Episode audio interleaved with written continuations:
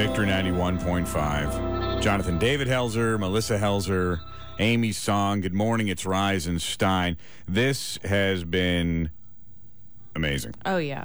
Ray, when he comes in and teaches on God's appointed feasts, it is uh, a pretty special day. And last year's teaching on Passover was really cool.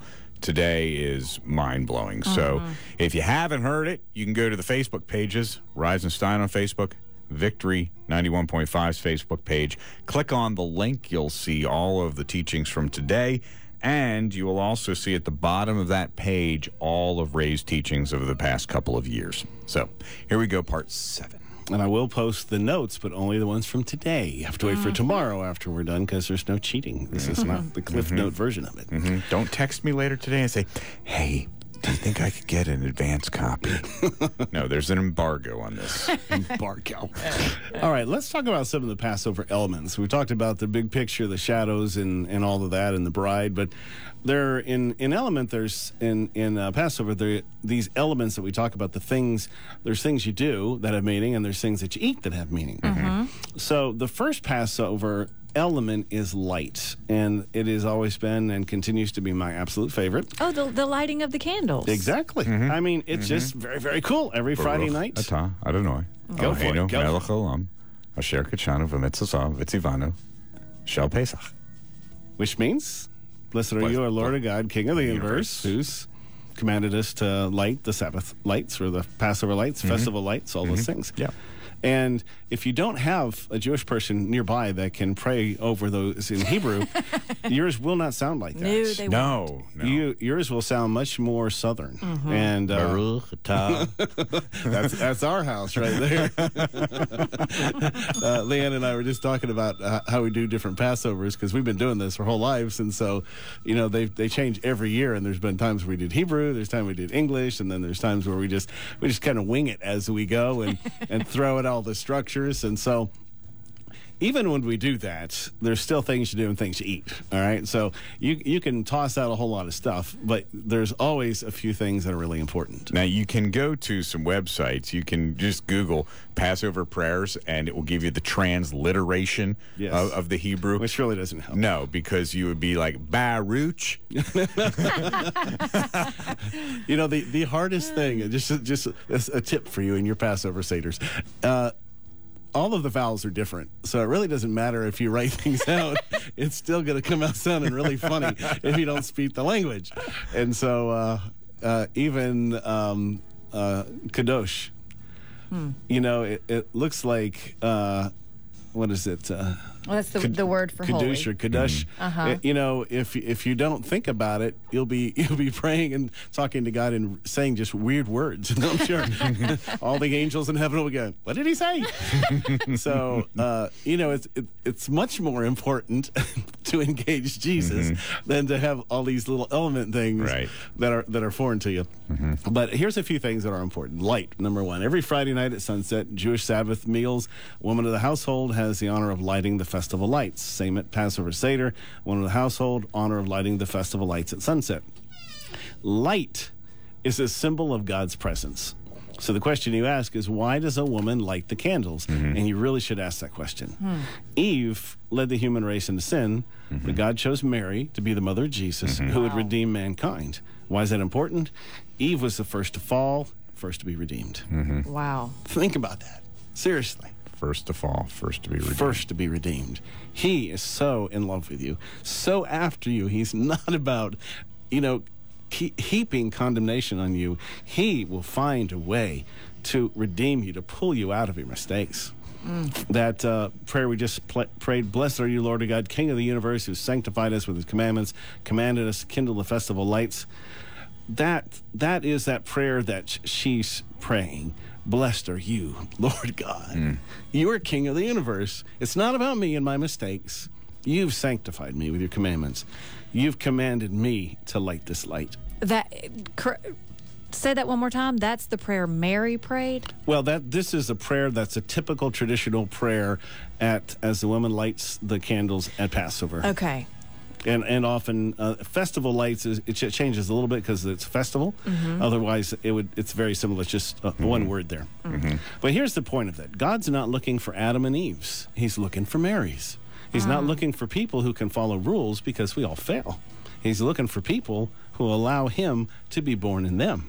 He wants to reveal Jesus. Mm-hmm. That's the whole point. So, lighting these candles is massively important. And so, you know, having the woman to do that is, i again, very, very important. Second part now, these are the elements, but I'm going to walk you through the Jesus changes. So, the next part in a traditional Passover is the washing of hands, all right?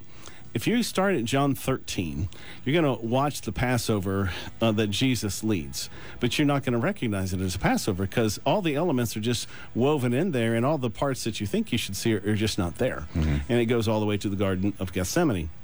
So, number one, the washing. The Old Testament priests had this elaborate bathing process that they had to go through to clean themselves so that they could serve. So, for thousands of years, the priests misunderstood that this was a shadow of the Messiah.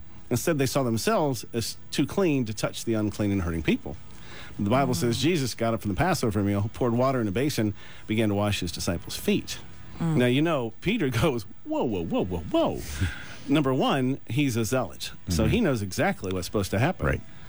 Number two, he's about to serve them food. And do you really want the guy serving your food washing your feet? Mm-hmm. Probably not. Mm-hmm. That's just kind of gross. But he's so he's confused on, on several fronts. He says, "So you're going to bathe us here, we, or, or you're making us priests, right? Where you're making us holier. Now we're going to mm. really be holy. Mm-hmm. No, I'm not making you really, really holy. You're as holy as you need to be.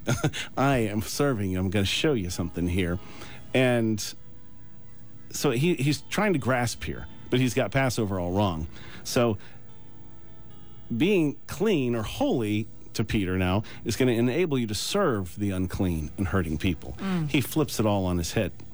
The next part that's really flipped is is the sop. And again, Peter finds himself going, I don't get I, I don't understand. Now the sop is this part of the Passover that it's a really special part of it. It's it's a real tender part, right? But Jesus gives it to Judas.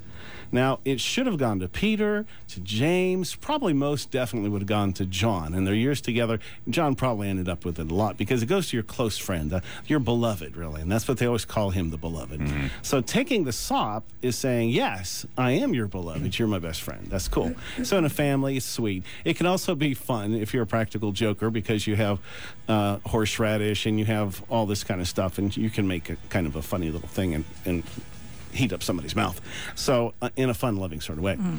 But this so confused Peter because he's a zealot. He says, okay, wait a minute. You just gave it to the guy none of us like.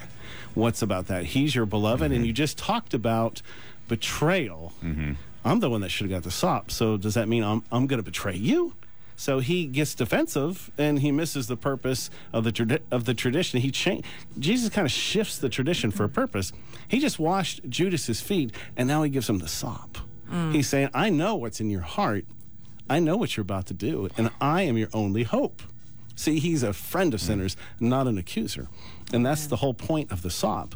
It's not just some sweet tradition of love, but it's, it's the saying when you look at that sop, you're, you're looking at how he looks at us when we betray him. Well, So, now, what is what is the sop element? so of the uh, Passover. you're, it's a little further into the meal, but you're you take different things and sometimes you join them together. Mm-hmm. Sometimes you have just the cracker. Sometimes you have now they, the Jews don't eat meat anymore, but in the Passover there's parts where you put lamb, you can put uh, the the bitter herb and things like that. So a sop is a combination of those things Okay. where you join it together.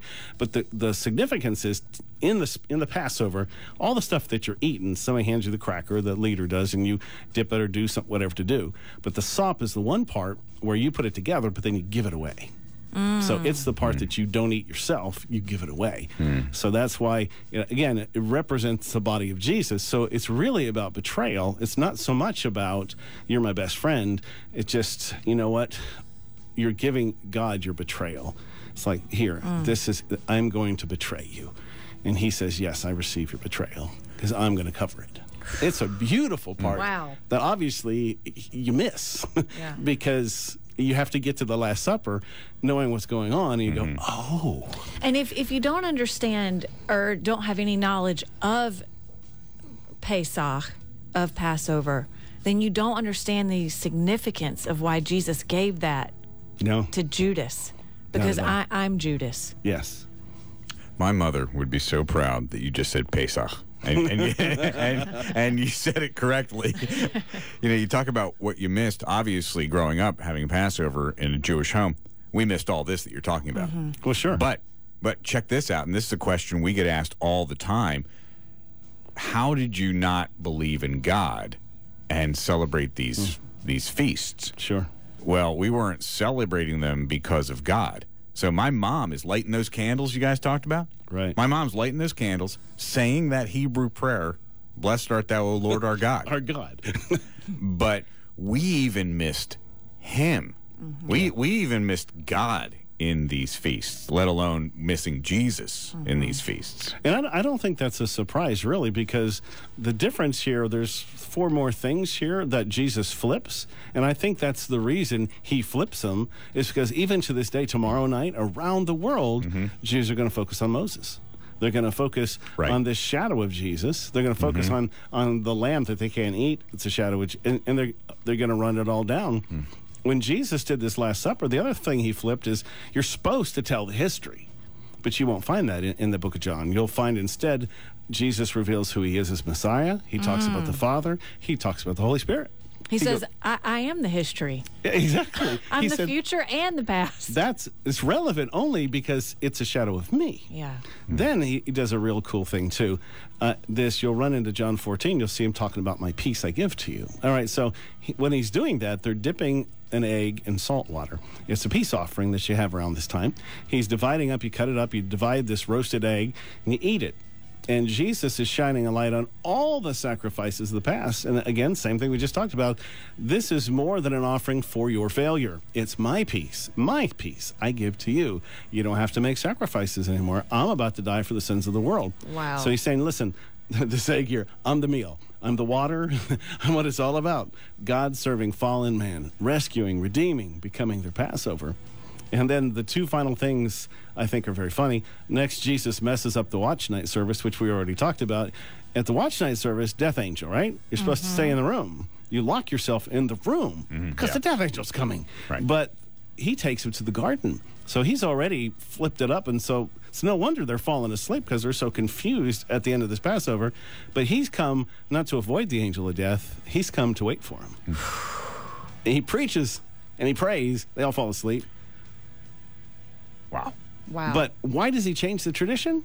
Because he's the Passover, right? Mm-hmm. He's the dinner. He's everything. Jesus, the Passover lamb, has to be slain outside the city. So he has to leave the city because the atonement lamb's body always is offered to God outside the city walls. So the difference in Egypt, the Passover lamb is inside hiding in the bodies.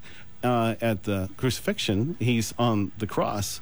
And if, as we talked about that whole bride scenario, think about the other thing that's significant in Gethsemane. Judas comes up, right? He's got his feet washed. He's had the sop. He's the beloved. And we're in the garden, right? It's another shadow. Remember the wedding, wedding that was going on? So probably the same garden, probably the same territory. And so he comes up to, to uh, Jesus and he kisses him. And you got to think Jesus has one of those real deja vu moments because he's remembering Eve in the garden and said, Oh, look at that, another betrayal, and with a kiss. Isn't that familiar? So, sa- different gardens, same experience. Where are you going to get this? You're, you're, you're not. Nope. You're not. Uh, there are other radio stations. There's nothing like Victory 91.5. Ray will have one more part of today's first half of the teaching on Passover. They're all posted already at the Victory Facebook page and the Rise and Stein Facebook page. And if you want all of Ray's teachings from the past couple of years on Rise and Stein, just scroll down to the bottom of that link and you'll see in big red letters all Ray's teachings. there you go.